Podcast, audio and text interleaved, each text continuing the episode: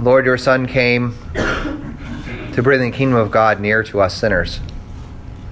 And as we prepare for his coming once again, at this time in glory, we do so with repentance, turning to you to confess our sins, knowing that you are a God who is gracious and compassionate, slow to anger and abounding in steadfast love, who speaks words of forgiveness because of your Son, our Savior, Jesus Christ. So as we live lives of repentance, let us do so trusting in your mercy. And as we study your word this day, may we see your mercy in our Savior Jesus Christ. In his name we pray. Okay, so John 6. Uh, last week we finished the feeding of the 5,000 and we transitioned a little bit into the walking on the water. Remember that the feeding of the 5,000 is the only miracle that's recorded in all four Gospels. Uh, the walking on water is not recorded in the Gospel of Luke, so it's it's three out of four. It's pretty good, pretty good showing. Um, but these two are connected when they are mentioned, both the feeding five thousand and the walking on water. So um, you guys are pretty familiar with the walking on the water. As a matter of fact, it's kind of a, a saying in our world. If someone thinks they're all that, then you say, "Oh, you think you walk on water?" Right?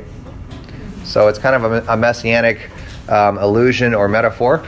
But uh, John's recording of the events is a little different than what you're used to in Matthew and Mark. We're not going to have Peter getting out of the boat, all those kinds of things. That, that's not in John. So we'll see what is in John and why. Okay? So, any questions from last week or anything you've been thinking about that you want to ask or discuss? I'm not supposed to ask that way. I, I, I I read an article on how to teach better, and it said, "Don't ask, do you have any questions?" Because that that makes people think that you're just done talking. Instead, you will say, "What questions do you have for me?" Yeah, exactly. so, what questions do you have for me? Susan, it worked! I do have some. Yes. Uh, At the end of the gospel reading, and if you are willing to Accept it. accept, yeah, it is, he is Elijah who is to come. Yeah. Meaning what? So in Malachi, it says that before the Lord's whatever promised guy comes, Elijah will come. okay? So Elijah, who didn't die but went up into heaven, he's going to come back before the Messiah. Oh, And so they're, they're hanging out and they're going, well, Messiah can't come until Elijah comes. So when you remember, they go out to ask John the Baptist, say, who are you? Are you the Messiah? And he goes, no. And I go, what are you? The prophet? Okay, are you Elijah? And John says, No. And Jesus says, Yes, you are. And John goes, Really? Huh. So, so John the Baptist, according to Jesus, actually is the promised Elijah. He's the one that comes to prepare the way for the Christ. Okay, so it's a prophecy fulfillment thing. Um, and that's one of the issues is, is that John the Baptist doesn't fully understand everything that he is. He knows he's the voice of the one from Isaiah. He says that in John, right? I am the voice of the one crying out in the wilderness. But Jesus then tells us that he actually is the promised Elijah. another thing. Because he, didn't we just hear the other week about how uh, the babe leaped in the womb, Yep. Elizabeth, and then he says he doesn't, he sent his, his disciples to find out. Didn't know. Yeah, John is this weird dude. He's at sometimes he's like, well, there, that's that's him. He's the Lamb of God takes away the sins of the world. Other times he's like, I don't even know who this guy is. And they're going, you're first cousins. You you knew him when you were in the womb. How do you not know him? So what what happens with the witness of John the Baptist is he knows what he knows, but he doesn't know what he doesn't know. Which is kind of the boat that we're all in there are certain things like, yeah, I know that. There's no doubt about it. The other things are like, well, this. And you go, yeah, I don't know. Right? So today we had this weird event where um, it was really cool. I don't know if you were there or not. Most some of you, I saw you there. But Jesus came to us physically. It was kind of cool. Like eternally amazing. And sinners knelt and received the very body and blood of Christ in with another bread and wine. Right? Do you know that? How does that happen? How is Jesus there? Yeah. Oh, He said so. Yeah, because he said so. So that which we know, we know. And that which we don't know, I don't know. They don't have to know. But you do know that Jesus said it, so it's true. So John the Baptist, remember, he hasn't seen the death and resurrection yet. So he's going, yeah, you look like the Messiah, you act like the Messiah. Are you the Messiah? And that's one way to take it. Or the other thing is he's trying to instruct his disciples to hear from Jesus himself who he is, right? So he's so another way to read that question is this is the transition where John the Baptist is basically saying to his disciples, "Don't be my disciples anymore. Go be his disciples." So they send him. They, he sends them to Jesus to hear from Jesus' own mouth the confession of who he is. And what he does is he he cites Isaiah. So he probably had a clue what was going to happen. Yeah. So I think that it's it's a little easier to read the text to believe that John the Baptist know he doesn't know all the details about how Jesus is going to do everything because he hasn't seen the death and resurrection yet, but he does believe that he is the promised Messiah somehow. Right? Does that make sense? And I think that's kind of consistent in the, in the scriptures. I mean, if, if he were asked if he were Elijah, he could have been taken as a literal question, not necessarily metaphorical. Sure. Yeah, he's like, no, I'm not. You know, that if they said, Are you the forerunner of the Christ? He would have said, Yeah, I am. But they're asking if he's who is he claiming to be? And he's not, he's not claiming anything for himself, which is one of the reasons that John is so great. Right? That's not his job, is to claim stuff for himself. His job is to point people to Jesus. Okay? What other questions do you have for me? Do you go running on a day like this? Sorry, they got me. Okay, number one, let's read John 6, verses 15 through 21.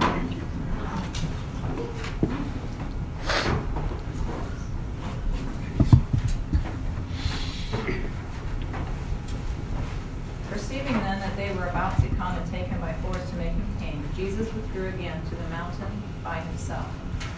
When evening came, his disciples went down to the sea, got into the boat, and started across the sea to Capernaum. It was now dark, and Jesus had not yet come to them. The sea became rough because a strong wind was blowing. When they had rowed about three or four miles, they saw Jesus walking on the sea and coming near the boat, and they were frightened. But he said to them, It is I, do not be afraid. Then they were glad to take him into the boat, and immediately the boat was at the land to which they were going. Okay, thank you. Um, just, just I know some people freak about the three to four miles. The Sea of Galilee is bigger than you think. The Sea of Galilee. Remember, um, oh boy, we have we have technical difficulties today, so my drawings will be even worse than usual. yeah. So there's this is Israel. Uh, okay, this is Israel, Jerusalem, Bethlehem. This is the Sea of Galilee, and it's it's eight oh boy, eight miles wide and thirteen miles long. About. It's not exactly an oval, but you know, if you measure basically its widest spot, it's about eight miles wide, and it's about 13 miles long. Um, the circumference of the lake is about 33 miles, something like that. It's crazy deep, like crazy deep. So um, when they when they rowed three or four miles, they're probably they usually would row along the shore, but these winds aren't allowing them. It's driving them kind of into the middle of the lake or even further south they want to go. Um, so the winds are causing trouble. Now you get all kinds of crazy things said, like they were lost and in peril. They didn't know what they were doing. Come on, these are professional fishermen. They they did this for a living. They weren't like, oh, it's windy. I don't know what to do. You know, that's not what's going on here. Um, but the wind does, you know, move boats as it pleases, um, which is weird because remember in John chapter 3, what does Jesus say about the Spirit? It blows wherever it wants. Well, remember, spirit and wind are the same word in Hebrew. Exactly the same word. It's ruach. So um, you, it, we'll get there, okay? But that's what's going on. Um, the lake is plenty big for this to happen. Some people say the Sea of Galilee is only like that big. Like, no, it's not. It's bigger than you think. Okay, so number one, who walks on water? Jesus, but I probably would. If the answer is Jesus, the space is only that big. So who else walks on water? Peter. Peter, not not in this gospel. God? God. Where do you find that? Last week we did this quickly. Job chapter 9, verse 8. Job, the book of Job. Go ahead and turn there. Job is right before Psalms. Okay, Psalms is kind of the middle of your Old Testament, middle of the Bible. Uh, Job is right before that. Job chapter 9.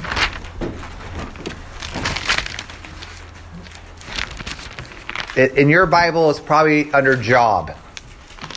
But yeah. It's the same book as Job in the English Bible. See, that's that's kind of the first entryway into Christianity is how do you pronounce the book of Job? If you just walk up off the street, you're like, hey, there's a book called Job. I'm not reading that. I want to read the book called Vacation. Okay. I'm sorry. That's all I got this morning. I'm tired. It's cold out. All right, Job 9, verse 8. who alone stretched out the heavens Okay, so this is this is Job and, and Yahweh, really Job at this point, talking about the qualities of Yahweh as the only true God. And one of the qualities of Yahweh that he alone can do is walk on water.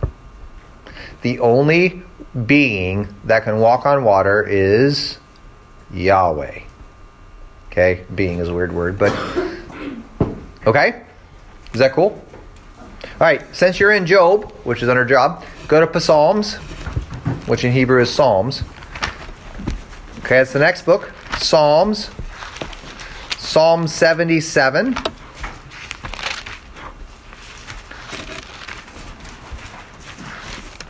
This is slightly out of order, but that's okay because it's easier to turn to Psalms when you're in Job.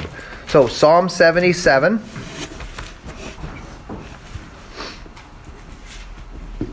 Verse 19. Well, I don't know. Let's read 18 too because it's just fun. Or 16. How 16? Oh, You want to read 16? Yeah. All right. Let's read 16 through 19. It brings it all in. So- saw you, O God, when the waters saw you, they were afraid. Indeed, the deep trembled. The clouds poured out water, the skies gave forth thunder, your arrows flashed on every side. The crash of your thunder was in the whirlwind, your lightning light, lighted up the world. The earth trembled and shook.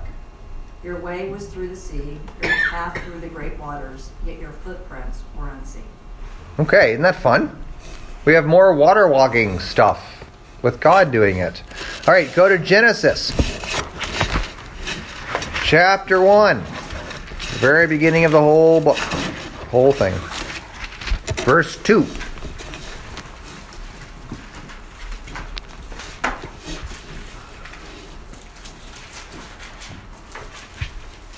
It's gonna be difficult without a pen. Genesis 1, verse 2. The earth was without form and void, and darkness was over the face of the deep, and the Spirit of God was hovering over the face of the waters. All right, so there's a lot going on in the Old Testament with God on water, over water, storms, deep, right? And all of a sudden, Jesus comes walking on the water in John 6. Okay, so this is all going on. And as John writes this, as we go through this little passage, I know it's just a short little passage, John wants you to have a bunch of things in your mind as you hear this story. And we just read a couple of them. He wants you thinking that Yahweh alone walks on the water. He wants you thinking that God um, is hovering over the waters at creation. And there's some other metaphors that we'll look at. So just kind of keep all that in your head as we go forward. So, number two, how does one enter the kingdom of God? Where would you find that? Good, through baptism. In John chapter 3, no one enters the kingdom of God except by Water. water and the. Word. Nope. Spirit. Spirit. Okay? So we have water and spirit. Isn't this interesting? Oh boy. I, I have I have no control. I've lost control. Okay. So ooh, that's fun. I no idea how to do this. Just close your eyes and drive. Are, are you presuming that I have my eyes open when I draw normally? have you seen my drawings? Okay, so water in the spirit. That's how you enter the kingdom of God. That's fun. This week I have an excuse. Normally it's just my terrible penmanship, but this week I have an excuse. Okay, now. So that harkens back to Genesis 1, verse 2. We have water in the spirit and hovering, right? Now, also go back to John chapter 1.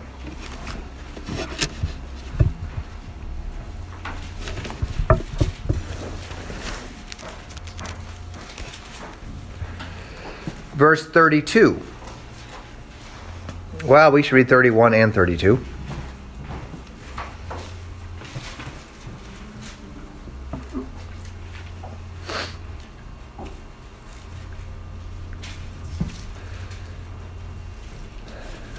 Um, I myself did not know him, Whoa.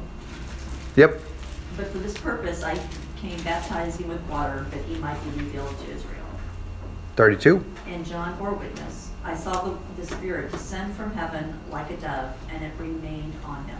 Okay, so what do we have here? We have water and the Spirit all combined in the baptism of Jesus. So, who is this Jesus?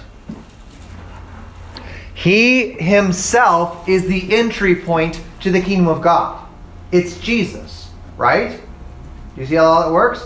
So, the Gospel of John, as with the other Gospels, right? As with the Synoptic Gospels, if you want to get into the kingdom of God, there's only one way in, and his name is Jesus. Now, the question for you is how do you get Jesus? And the answer is water and the Spirit. Where do you get that? Baptism. See how it works? That's why baptism is a means of grace. It's not because we want to say, ooh, we like baptism a lot, let's make it into something. No, no, no. Baptism is a means of grace because it's in baptism that you are into Christ, who is the entryway into the kingdom of God. You want to get all the stuff that Jesus did for you, it's in baptism. Is it just in baptism? No. It's in the Lord's Supper. Okay, so do you see the Lord's Supper? What do you get? You are given the death and resurrection of Jesus Christ. It's given to you physically, in with and under bread and wine, the very body and blood of Jesus Christ for the forgiveness of your sins. It's given to you. Where else do you get it? In the Word, in the hearing of the Word. Okay? So this is what we refer to as the means of grace. The way that God comes to you and gives you all the stuff that Jesus accomplished through his death and resurrection. Right? And and it's clear throughout the scriptures that this is what's going on. Which isn't weird because this is the God who always interacts with people through his creation. Yeah? When he wanted to talk to Moses, how did he do it? He didn't text him. Right, he showed up in a burning bush. He showed up in creation. He used part of creation as a means to bring his word to Moses in order to save his people. When he saved his people, how did he do it? Through physical means, right? Through the cross later, but in I'm sorry, I was thinking in Exodus. Oh. From out of Egypt, right? Well, you're right, obviously. You just you've read the end, right? You know, you know how the story ends. so, in, in the Exodus, he actually works through physical means. He works through the means of the plagues, right? He works through the means of, of them asking for jewelry from the, the people there, which, which God has a good plan for. The people kind of mess up a little bit later, but God has a good plan. And he actually works through physical means even in the Exodus. And remember, one of the physical means that God works through in the Exodus account is them going through the the sea, the Red Sea, not the Dead Sea. That's too salty. It's the Red Sea. Okay? So, again, yeah, they could have just floated across that one. so, here's what I want you to see. We've got we've got metaphors of creation with the spirit of God in the waters. We've got Yahweh walking on water, and we've got the Exodus. All of these things are major water God events. Now, don't forget, the Exodus is recapitulated or done again when Israel enters into the promised land. Once again, the water is dried up, or this time stopped, and they walk across on dry ground, right? And the presence of the Lord is what does that for them. And they are they actually are literally walk into the promised land across the dry Jordan River. So this is another metaphor you're supposed to be thinking of. If all this water and God stuff is also entering into the promised land. Okay? And where's the promised land for us? Jesus. Kansas. That's right. You cross the Missouri River. I've been there. It's Kansas. No, for us, the promised land is Jesus. He is the fulfillment of the promises. Jesus. Okay? And when you abide in Him, where do you get to live for all of eternity. Wherever He is, which is what we call heaven. Right? So, this is all of this going on. So, is there any place where all of this is brought together in the Old Testament? Go to Isaiah chapter 43. Isaiah. So if you're in Job and Psalms, just keep going. You got to go past Proverbs, Ecclesiastes, Song of Songs, and then you get to Isaiah. Big old book. Hard to miss. Isaiah 43. This is a verse you've probably heard. It's, it's a very good one to know.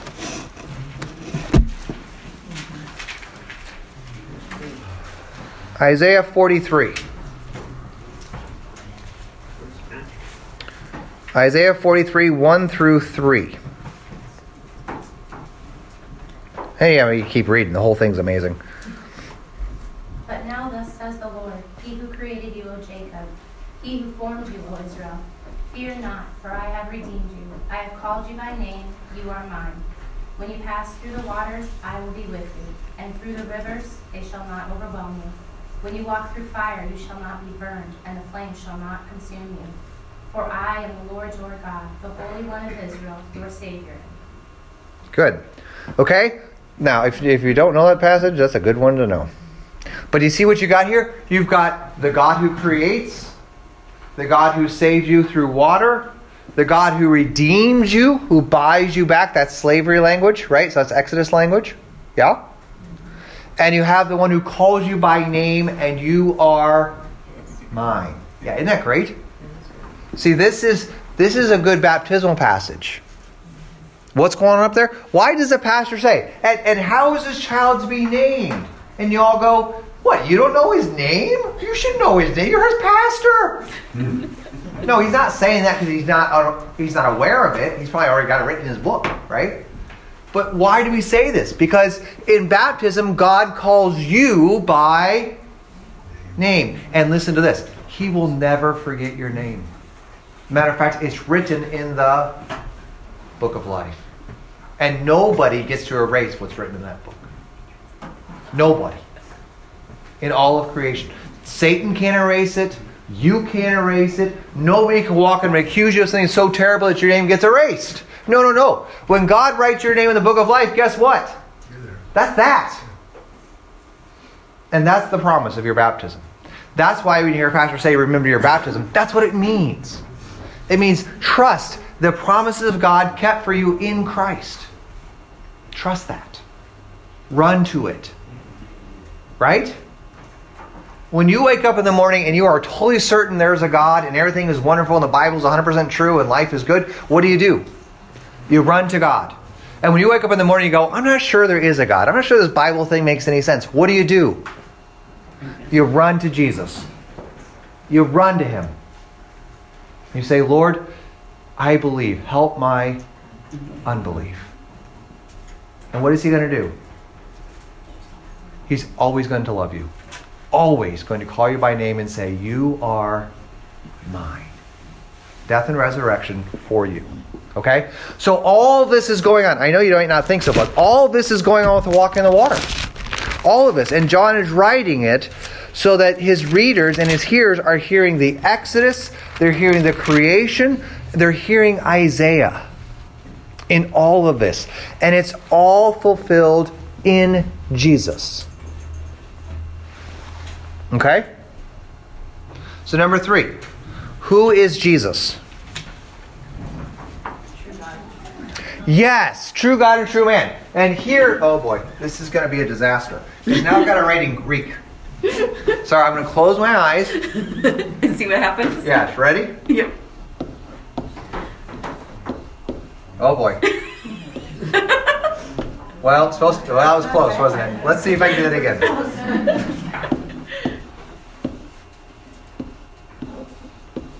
How's that? Well, that's pretty close.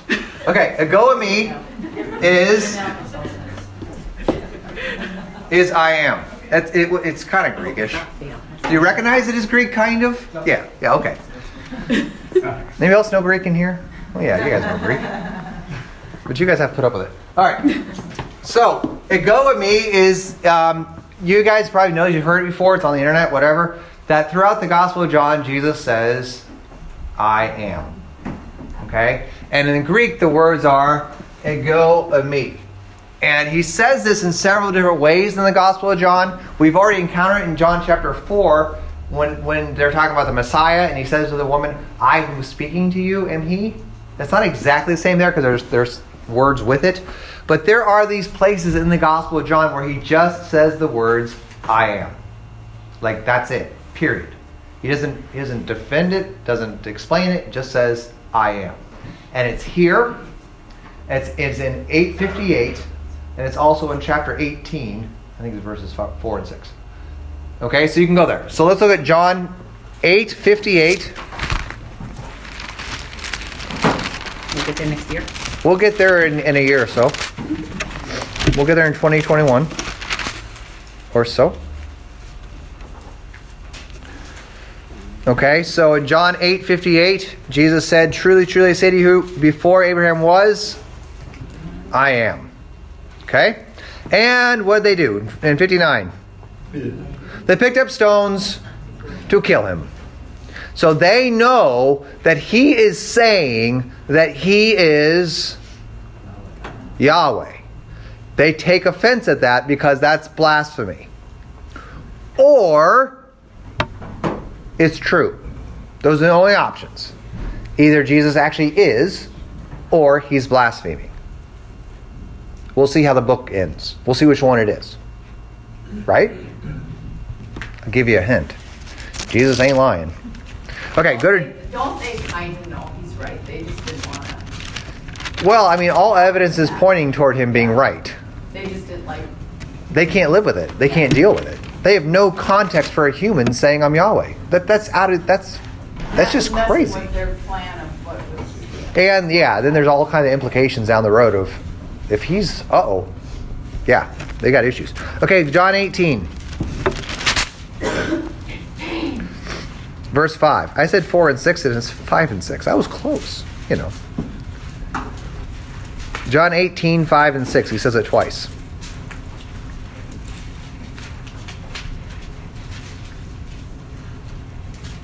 Jesus of Nazareth, they replied. I am he, Jesus said. Judas the traitor was standing there with them. When Jesus said, I am he, they drew back and fell to the ground. Okay, so it's just I am. Really, the he is kind of added. So he just says I am, and they fall over. The soldiers, the armed soldiers, fall over backwards when Jesus says, I am. Something's going on here. Yeah? Okay, so those are the three explicit places where Jesus says, I am. And the context of the passage actually implies that he is speaking in a way that only Yahweh speaks. Okay? Didn't, in Exodus, didn't Moses ask God to say, who shall I tell? Yes. Yes. He said, I am. No. No. He didn't say this. He actually said a different. The, the Greek translation of Exodus 3 does not have this. Okay. That's why I'm not necessarily mentioning that. In English, it looks like, but it's not the same in Greek. Um, he says, I am Ha'on. Ha'on is the Yahweh of Exodus 3, not Ego eimi. And this is actually from uh, Isaiah, is the one who preserves this. My finger's working. Did you see that? My finger's working. Life is good. Wow, not that much. Not that good. Okay, that was fun. Now I can write with my finger. But it's my left hand. I don't know if that's going to work. My left hand has no idea what my right hand is doing. so, yeah, I mean, there's an illusion, but it's not an exact parallel in Greek. I know most English Bibles say that, but yeah. Yeah. yeah. I mean, it's not wrong, but it's not really accurate. It's kind of like, eh, good try. Okay? So, are you guys okay so far?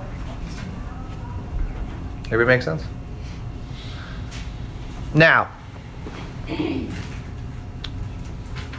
just because we have all the time in the world together, Robin. You showed us the two, so the one in John 6 is a, a, me also? Yes. So this is the first one, and then you have John eight fifty eight, and you have um, eighteen five and six. Where he says, it is I, that's, Right. So it's just ego eimi. They're just translating it differently. You just it should say always I am. That's all he's saying. But it also is the normal way to say I am. So you got to be honest. In John chapter nine, you have another ego eimi, but it's not Jesus speaking. It's the blind man. They're like, "Are you are you the guy?" That he goes, "They go at me. I am." But nobody picks up stones to kill the blind man because no one thinks he's claiming to be Yahweh. Right? Because he's just saying, I'm the guy who was born blind.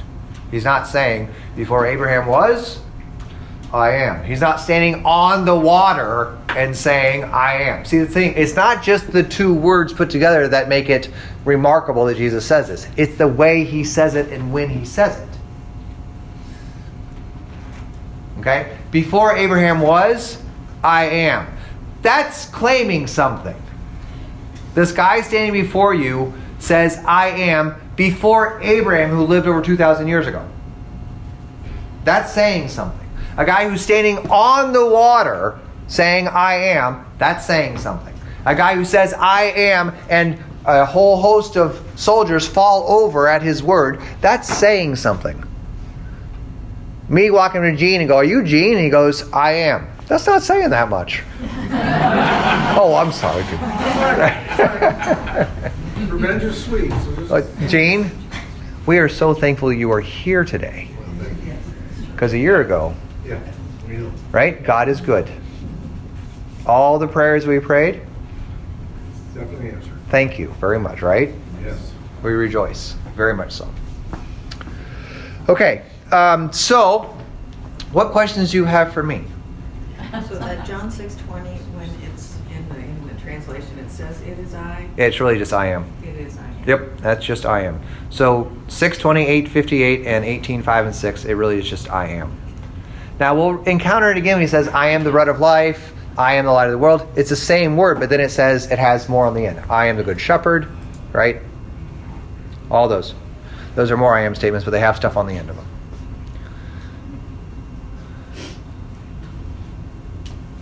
Any other thoughts or questions on this? So when it says I am he, you're saying it's just I am. It's just I am. They're just adding the he because in English it doesn't make sense to just say I am. They're trying to make it make sense. Translators do that. It's okay. It does mean I am he. It's just probably hiding a little bit what how they would have heard it originally. Okay, so what we have here then is oh, finger's not working. Remember when you go back to the feeding of the of the five thousand. Okay. Left finger working, right finger not. We need to. Isn't that bizarre? I think it's, oh, I am. You think it's down here is better? It seems like. Oh, it Yeah. might be. It's just not working better. Needs to be recalibrated. So the feeding of the 5,000 is associated with what work of Jesus? Walking on water. Yeah, but later. Oh. Uh, Last Supper. The Lord's Supper. Good. And this is all about him giving his life for the salvation of the world on the cross. Okay? So then what is the walking on water? Wow.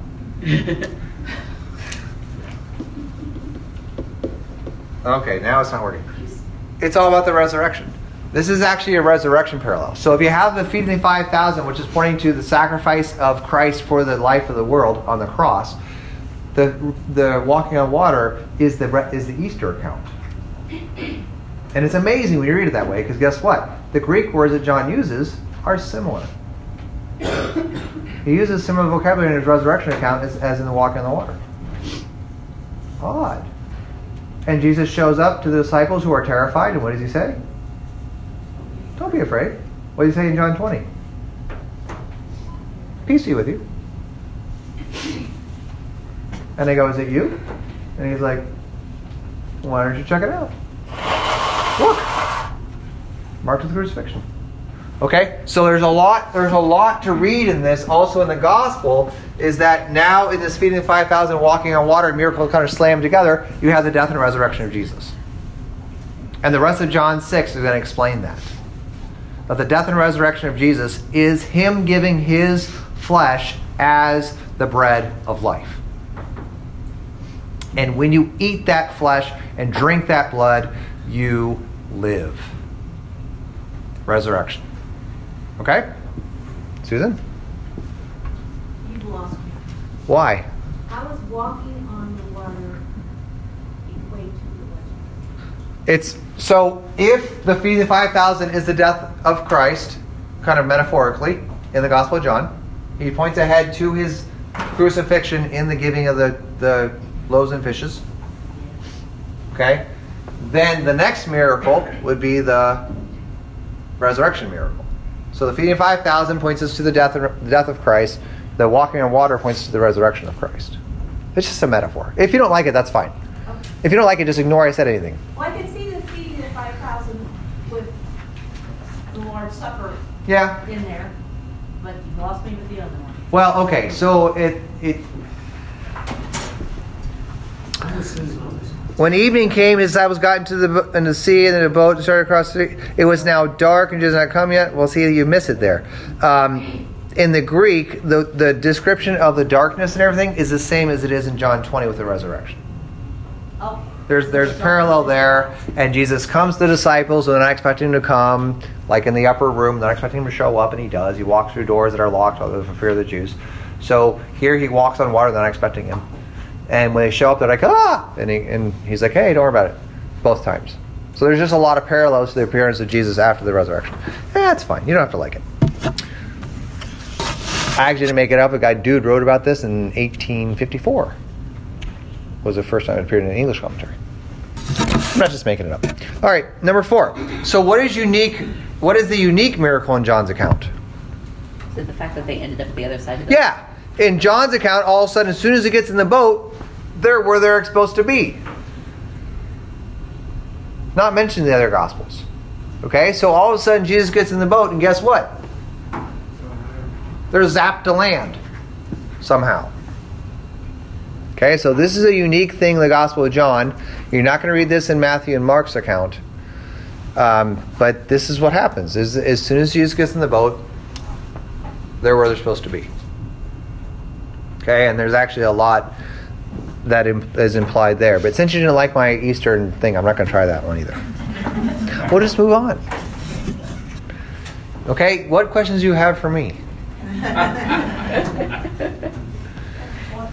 Uh, do you think that, uh, was it Jesus that was doing, like, the feeding of the five thousand to point to his resurrection, or do you think John was inspired to record that because it pointed to, like, what came first? That's a very good question. And that, that's a really hard one to answer because I think the answer is yes.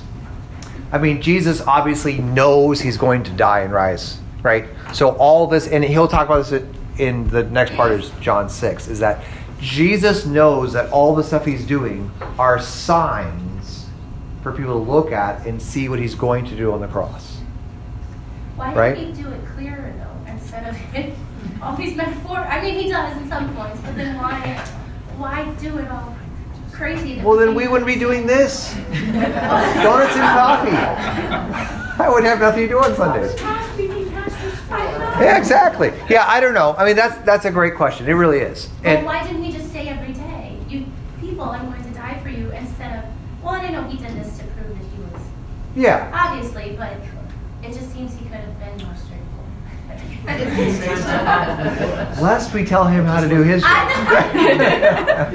Well, remember, the disciples say, Why are you telling parables? And he goes, So that people won't understand. so why was that then? Yeah. Because, um, again, I'm not going to presume to speak for Jesus, but it, it, it does seem what, to be what Jesus is doing. He's actually, and this is in all the Gospels, not just in John, is he's actually walking around physically fulfilling the prophecies of the Old Testament. Not just the prophecies of the coming Messiah, but actually the promises of how God interacts with his people. And so he's actually walking around going, uh, You should be recognizing this, people. Right? You should be recognizing what's happening here. They're like, What? And he goes, Old Testament? These things were written, and I'm doing them now? This is, this is exactly what happens in today's gospel reading. John says, What? Are you the Messiah or should look for somebody else? So what does he do? He goes, Well, you know, there's the Christ is one person with two natures, and that person is not divided, but the two natures. Are, no, he doesn't do that. What does he do? He quotes an Old Testament prophecy about the coming Messiah. And so I think that's kind of the answer is, is he's actually showing them that when God shows up, this is what it looks like. And they said, That's not what we expected it to look like. And he goes, Exactly. And it's going to get worse. It's going to get weirder. Because I'm going to be nailed to a cross. And at that point, I'm going to say, See, I'm God for you. And they're going to say, You don't look anything like God for us. Matter of fact, you look like the opposite. And he goes, That's, for some reason, that's the character of God. And and the, the real answer, that's a long way of saying, I don't have a clue. I don't know. You're right. But he does say it. He says, We're going to Jerusalem, and they're going to kill me, and three days later I'm going to rise again. And the disciples go, That's one of those weird metaphor things, I guess. I don't know what he's talking about. And then it happens, they still don't understand it. So he when he does say it plainly, they also don't understand. But yeah, I don't know. It's a great question. Somebody had a hand. Then to kind of add on to that, then why are the Gospels different? Why is this recording um, about what we just said? Yeah, Why all is that. why, why are they different? So again, So good. like, Why, why So what I think is, thing? I think this is exactly why we have four gospels, because they're all looking at the exact same life of Jesus, and John is bringing out certain aspects, and he's telling his story in a certain way so that you can see the tie-ins. He's going, ooh. When I write it this way, you're going to see all of these links to the Exodus, to the creation, to Isaiah, to the fulfillment. Matthew is writing for a totally different reason. He's showing you how Jesus is the fulfillment of the people of Israel. And so he's going to make all kinds of ties into that. Matter of fact, he's going to actually quote the Old Testament in ways that it refers to Israel. He's going to refer to Jesus. And Matthew does that all over his gospel. He's like, well, that's what it says in the Old Testament. And you read the Old Testament, you're like, oh, that was a promise to the people of Israel. And all of a sudden he's saying it's about Jesus. And Matthew's going, get it yet? This is God's people all encapsulated in one person. So if you want to be God's people, you want to be in that person. Well, how do you get into a person? Don't you know that all you who are baptized into Christ Jesus were baptized into his right? See the language? This is Paul saying, Did you guys catch it? Did you guys catch it in Matthew? Because this is what's going on. Mark writes for a very different reason. Right? Luke writes for a different reason. John writes for a different reason. But they're all telling the same good news about the same Jesus who did the same things. It's all the same story. But John constructs his gospel very carefully to, to bring in all these themes and to highlight Jesus' life. Because you guys do realize this isn't the actual life of Jesus, it's just parts of the actual life of Jesus. You know what he did on the first Tuesday after he was baptized? Me neither. Because it doesn't talk about it that way, right? It's not like, and then he went, you know, and he took a little nap because he was tired. Because people were, he was teaching and nobody understood him, so he's annoyed. You know, it doesn't say all that kind of stuff. It's just, we just have these snippets. You know, he taught the people and nobody understood him. And then, like, later he's healing everybody in the village. Like, well, is that like one day? No, I don't know. It isn't. It's not a blow by blow account of his life. They're choosing events that he did and things that he said and putting them together so we understand this holistic view of Jesus. And we have four accounts of that. Right? Does it make sense? Now, did they make stuff up to suit their agenda? Would it would have been really nice if we would have had this feeding event over here.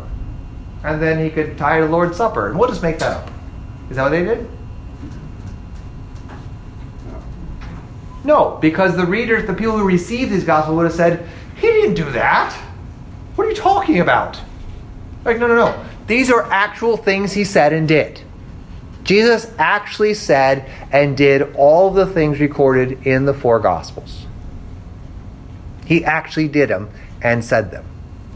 John just chooses to present them in a unique way. Matthew chooses to present them in a unique way. Right? But they're not changing the actual words and actions of Jesus. They're just arranging them so that you'll see them, the, the themes they're bringing out of them. Does that make sense? Well, the Holy Spirit is who is in charge. Well, he helps a lot. So he was directing how God wants us to perceive all this. So, so then what you have is the Holy Spirit saying, you know, he's going to work through these four authors to give to the church what we need in the gospel. And then he chooses this guy named Paul, who you would have never thought is qualified because, you know, when, when the Holy Spirit first signs him up, he's killing Christians for fun, right? So he chooses his apostle Paul then to write these letters to the churches so that all the church will read those letters of all time and know the truth, right? and he chooses Peter to write epistles, and he chooses the author of the Hebrews to write. You know, the Holy Spirit is doing this so that we have the scriptures. It's the way God's working. It's just the way it happens. Okay? Does that make sense? Scott? Well, I'm, I'm trying to think that there's there's a couple of ways also to interpret it. Sometimes you can understand one way of things being taught and not understand another way. Yeah. And so having four different Right. perspectives will give you a better. And and that's the way it goes. I mean, the, other, the other thing is, if, if you talk about great historical events, let's say, I don't know, Battle of the Bulge. Just because you have one person saying, I saw it this way, you can Right. have three or four other people saying, well, here's my perspective. I was there.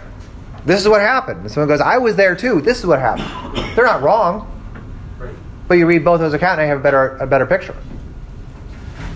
Right? And I've been to the Battle of the Bulge site. Like more times than I can count because I used to live just down the road. And there's all kinds of things to read. You know, I was over here and it happened this way, and I was over here and happened this, this offensive happened over here, and this offensive over happened. You know, and eventually you read them all and you go, oh, I've got a better idea of what happened over here, right? Okay, so what do we do with that?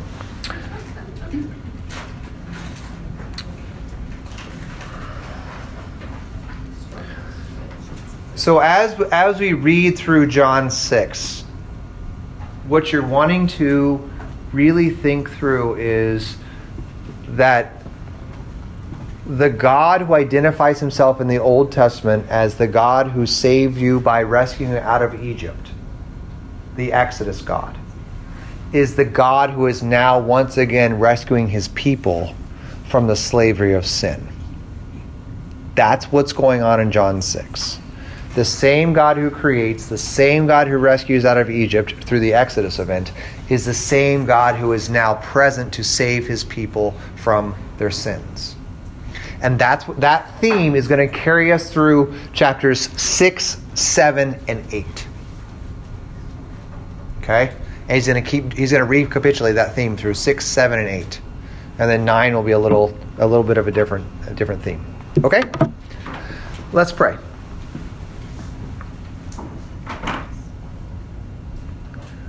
Lord, we know that your kingdom is the place that we want to live. And yet we live our whole lives pursuing other things. And therefore we know that it is only by grace that we are welcomed into a kingdom that we don't deserve. To live with a gracious Lord whom we don't deserve. And yet this day we rejoice. For though there is nothing in us, nothing about us that merits your favor. It is in your Son, our Savior, Jesus Christ, that you have called us to be yours, that you've called us by name, and we now rest secure in the grace and mercy that you have for us. Teach us to live our lives each day rejoicing in your love, repenting of our sins, hoping in Christ, and then sharing that love with those that we encounter. We ask you to keep us safe as the weather comes, be with those who have to travel, and be with those who are working to keep our roads safe. Bring us back together again that we might rejoice in the goodness of your love. In our Savior Jesus, we pray. Amen. Thank you all.